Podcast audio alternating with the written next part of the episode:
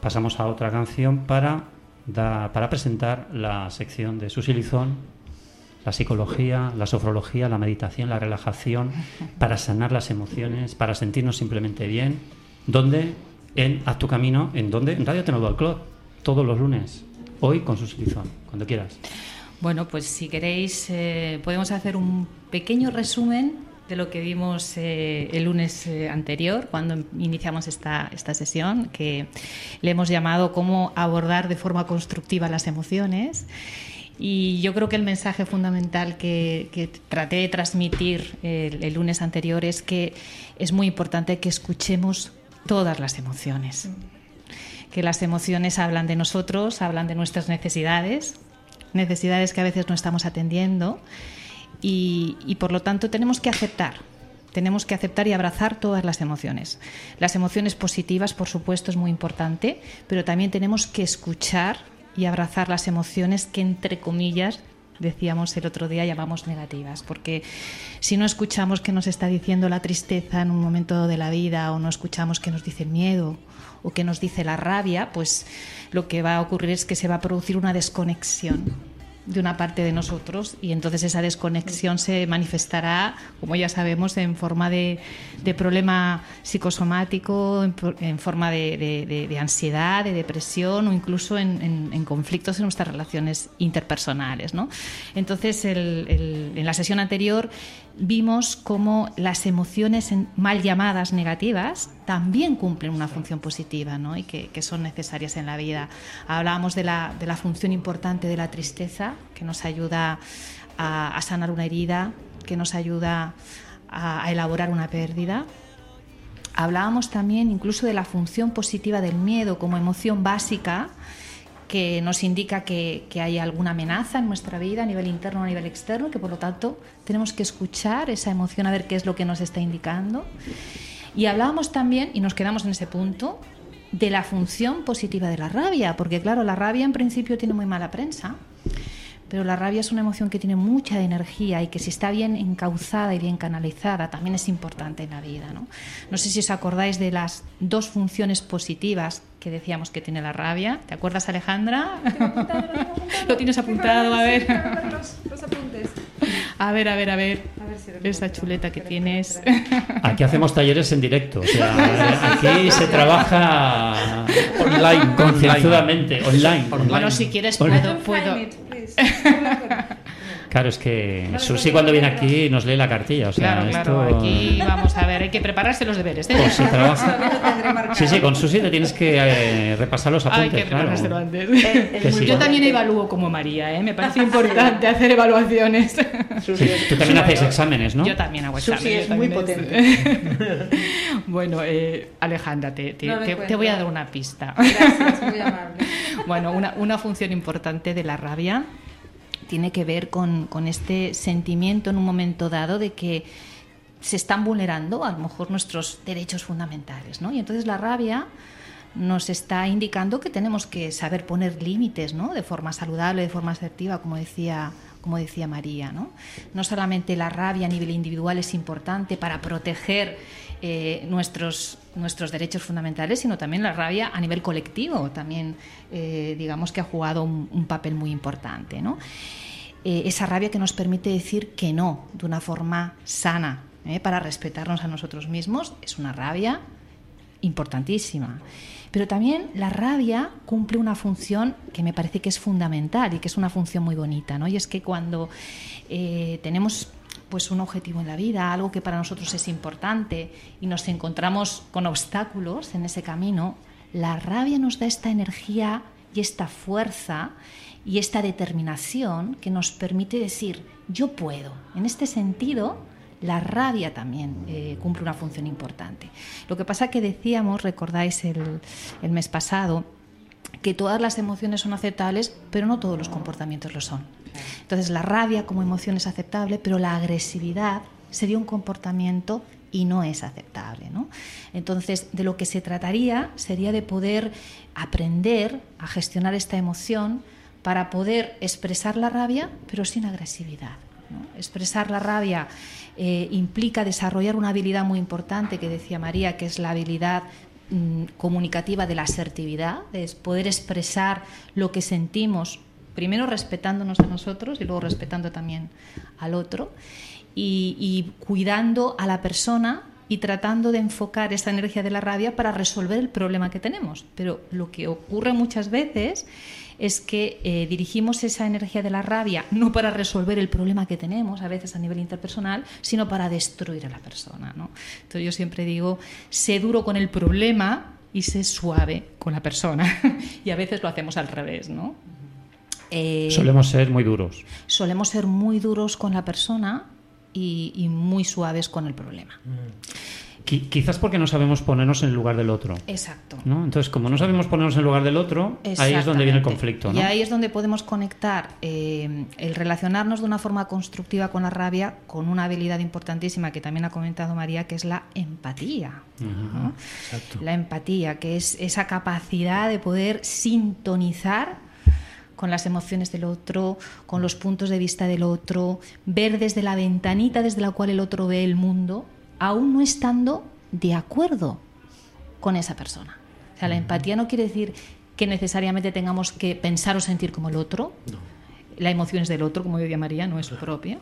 Pero es esta flexibilidad mental que nos tenemos que trabajar de podernos poner en el lugar del otro, porque de esta forma esa rabia que a veces tenemos, ¿verdad?, que nos genera tanto conflicto, que muchas veces se transforma en agresividad, es una rabia que se, que se suaviza en la medida en que entendemos que las cosas no son siempre como nosotros las pensamos, ni siempre como las vemos, que hay otros puntos de vista, que hay otra manera de sentir y, la empatía mm, es, una, es una habilidad muy importante que, tenemos que, desarrollar y que eh, un poquito para aclarar más este concepto, porque hay veces que hay, hay mucha confusión con respecto al mismo, podríamos decir que la, que la empatía es como un camino intermedio ¿no? entre dos posiciones extremas de la comunicación. Uno que sería la frialdad emocional, es decir, no sintonizamos para nada con las emociones del otro, y el otro eh, movimiento extremo, que tampoco sería mm. empatía, sería la implicación emocional.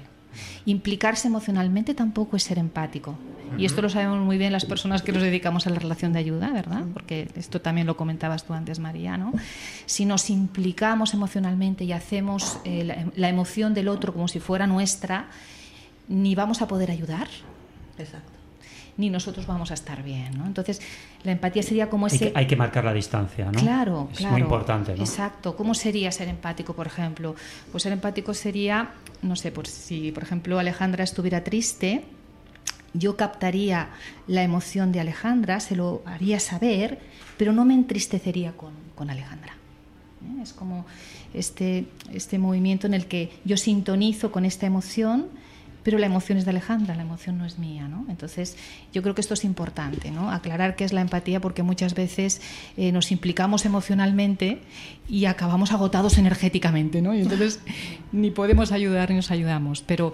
Eh, relacionándolo con, la rabia, yo creo que, que, la habilidad de la empatía es necesaria, ¿eh? necesaria para poder abordar de una forma más constructiva la, la rabia en relación al otro ¿no? y poder canalizar pues esa rabia de una forma constructiva pues para, para, decir de forma asertiva lo que uno piensa y no eh, bueno pues eh, dejar que la rabia salga de una forma destructiva y entonces eh, bueno pues nuestras relaciones interpersonales se, se vean afectadas ¿no?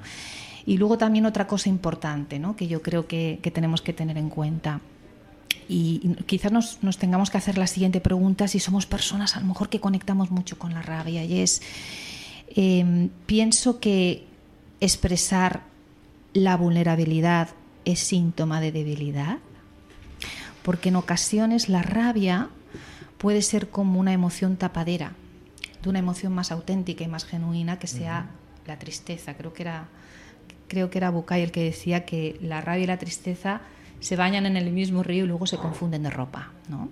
Entonces poder escuchar que no se está diciendo esa rabia, que a lo mejor es una tapadera de algo más profundo y más auténtico, que es un dolor o una tristeza, es importante. Porque entonces lo que tendríamos que hacer si nos escuchamos es comunicarnos desde el dolor y ser capaces de expresarnos desde la vulnerabilidad. Entonces yo creo que este es un aspecto también muy importante para, para poder relacionarnos de una forma constructiva ¿no? con, la, con la rabia. Yo, yo ahora, bueno, pregunta que. Sí, no, sí, no, no, no, no, que, iba- no, que ibas a tu pregunta. No, adelante, pregunta, pregunta. adelante. No, no, no. A mí me gusta visualizar escenas. Sí. Entonces yo ahora visualizo una escena de rabia, Hmm. eh, visualizo un hombre muy rabioso, muy, muy agresivo, Hmm. que le está expresando de una manera muy, muy violenta a su pareja eh, todo lo que piensa de ella. Y aparte se lo dice con un tono de muy mala educación. Entonces yo enfoco esa visualización, me pongo en el lado de la mujer y la mujer callada, no dice absolutamente nada. Y entonces, claro, ante esa situación la mujer lo que hace es cerrar la puerta e irse. Y al hombre le persigue. Le dice, pero es que no quieres hablar conmigo. Bueno, este es un poco mi, lo que siento en este momento, ¿no? Ante una situación así, mm, Hombre, el hombre que persigue a la mujer, la mujer que huye, que no se quiere enfrentar, yo lo entiendo porque la mujer no se quiere enfrentar ante esa situación tan, tan agresiva, ¿no? De Bueno. ira, de rabia, de, de- Bueno, de evi- dolor. Evidentemente, ¿Qué- qué? evidentemente la mujer tiene que poner un límite. Bueno, la mujer y el hombre ante una situación de este tipo tiene que poner un límite.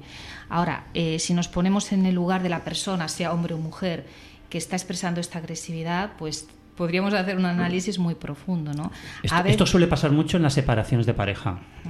La agresividad, ahí sí que estoy de acuerdo con Alejandra, la agresividad, claro, por la fuerza del hombre, la agresividad que utiliza el hombre en muchos casos para intentar vencer a la mujer y convencerla de que no se separe de él, de que, en fin, de que, en fin, que tiene que estar con él.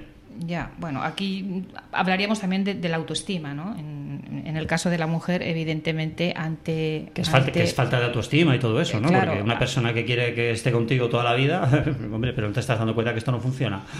Claro. Tenemos que tomar soluciones, ¿no?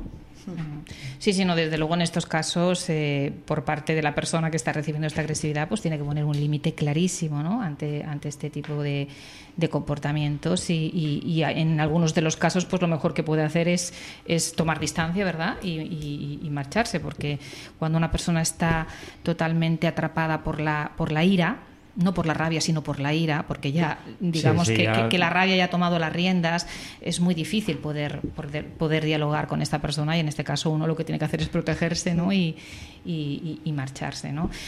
Pero a veces también, eh, no digo que sea el caso ¿no? de, este- de esta imagen que, que has dibujado, pero a veces la agresividad, y no hablo de la agresividad física necesariamente, sino la agresividad verbal, es consecuencia de tener una autoestima muy pequeñita también, ¿no? de que la persona realmente nos está amando y no, y nos está queriendo. ¿no?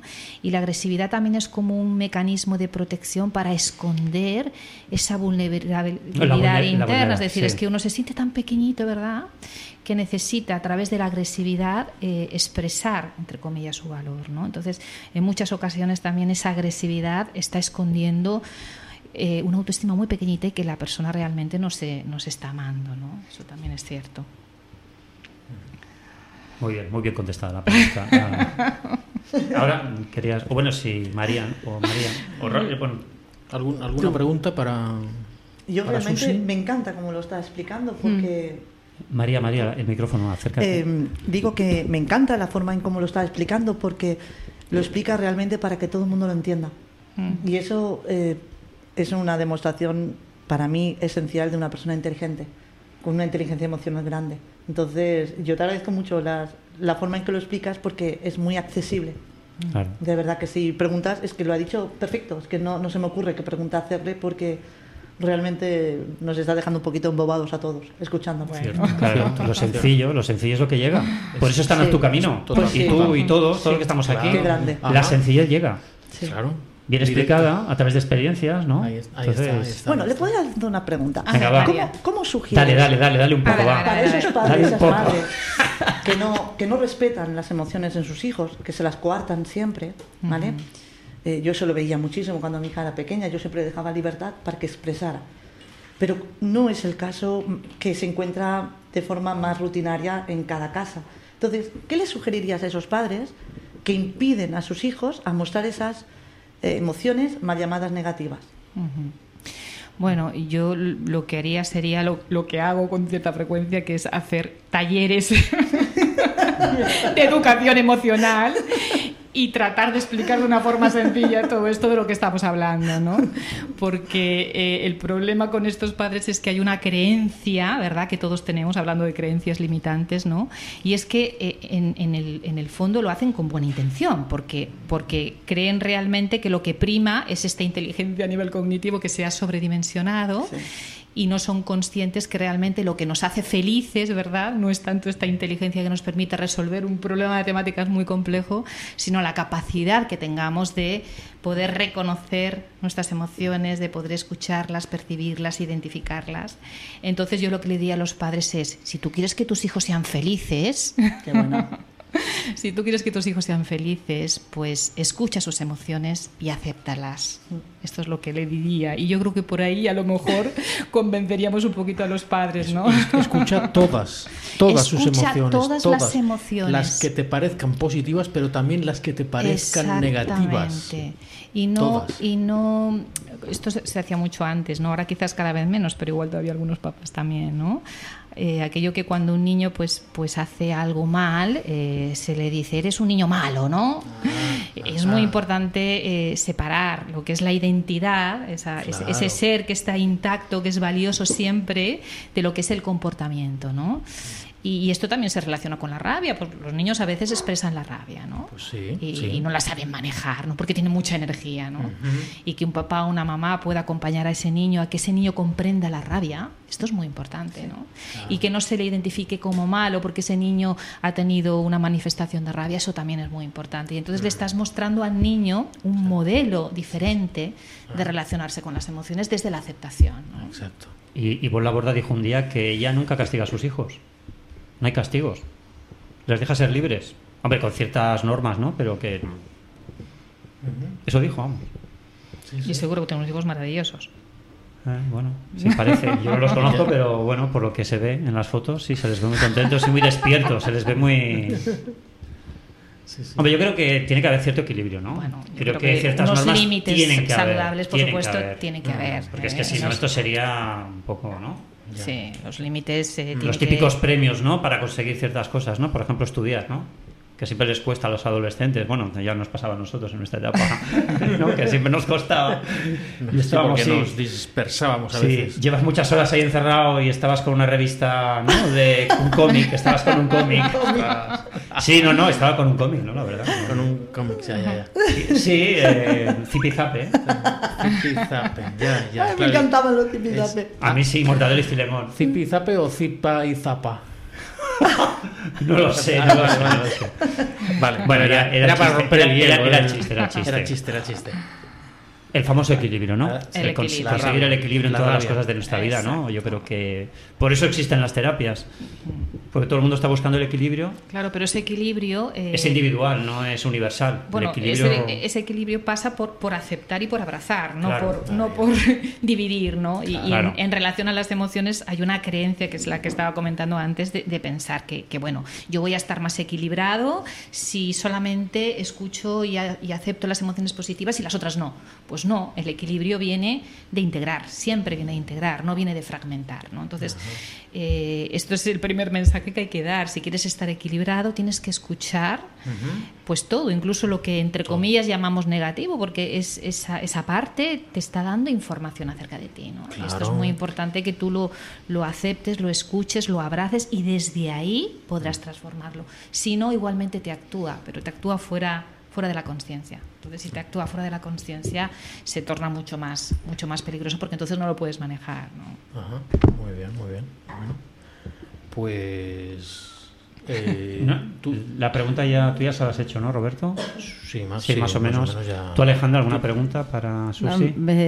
comentar. Lo digo para acabar ya la sección porque nos quedan 35 comentar, minutos. Comentar, mm, bueno, mientras tú hablabas, ah, en realidad me venía a la cabeza lo que decía Francisco hace unos minutos atrás, ¿no? Que todo es tema de educación. Exacto. Y ah, conozco una persona que es muy, está muy bien educada y me llama mucho la atención este comportamiento educado de cómo reacciona. Tú entras al despacho. Hola, Pepita. Y gira, está concentrada, gira la cabeza y gira inmediatamente con una sonrisa porque la educaron a recibir a cualquiera con una sonrisa. Entonces, te habla siempre con una sonrisa. En cuanto marchas, pero este tío es imbécil. ay, ay, ay. Entonces, bueno, no sé si eso es, esta cosa. No, claro, viste como mm, eh, tienes que dar una imagen de que siempre eres afable, de que siempre eres simpático, de que siempre eres, pero yo lo que veo en estos gestos es en realidad una violencia reprimida. puede decir, una falta de coherencia. claro, qué dificultad que tiene cierta gente. bueno, me viene a la cabeza. Se le llama hipocresía esta persona. ¿no? claro, claro. Mostrarse de cara al público de una manera y luego. Claro, para tener. Absoluta, absolutamente, ¿no? Entonces, muchas veces eh, la educación mm. nos limita las propias emociones, de amagarlas, de esconderlas, de no sacarlas a la luz y también el qué cara ponemos delante de los demás, ¿no? Entonces, claro, está siendo hipócrita, no está siendo sincero, como dice María, no está siendo coherente. Si tengo, si no me siento bien y no tengo ganas de explicártelo, te lo comento adecuadamente, pero mm. no de una manera hipócrita, ¿no? Pero hay mm, es, la educación, es la educación. Volvemos a el tema de la educación, de que nos, nos enseñan, nos enseñan a, a ser adecuados, a ser educados, a ser correctos con los demás y no a tener esa coherencia. De ser correctos, sí, pero ser coherentes con uno mismo. Realmente escucharte, mostrarte tal cual eres educadamente, ¿no? Exacto. Esto tiene que ver también con lo que decía antes María, de la necesidad que tenemos de la aprobación y del reconocimiento de los demás, ¿no? Por encima del reconocimiento hacia uno mismo. Volvemos otra vez al tema de la autoestima.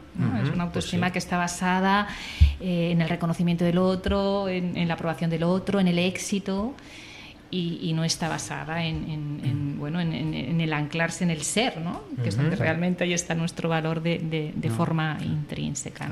Tener una gran autoestima significa que tienes ilusión por la vida y si tienes ilusión por la vida esa es la energía que tú necesitas para realizar todos tus proyectos, por lo tanto eso es el empuje que uno necesita para autorrealizarse. Una palabra que me encanta, la autorrealización. me encanta, me encanta. La autorrealización. La autorrealización personal. Ajá alcanzar el máximo de tu potencial, ¿no? de tus capacidades y de tus recursos. Yo siempre digo que todos, todos tenemos una habilidad eh, intrínseca en, nuestra esencia, en nuestra energía. Y esa, y algo de eso tú dijiste en uno de tus mm. talleres, y eso me quedó, porque lo tengo anotado en mis apuntes. Y, y es verdad, y es cierto. Si tú das con esa llave, automáticamente se te abre un camino inmenso. Sí y lo único que tienes que hacer es explorarlo, lo que hiciste tú con tus terapias, ¿no? Con el Reiki, con el tapping, con, bueno, con todas las terapias que has hecho, ¿no? Terapia del alma, debe ser. Sí, sí, sí.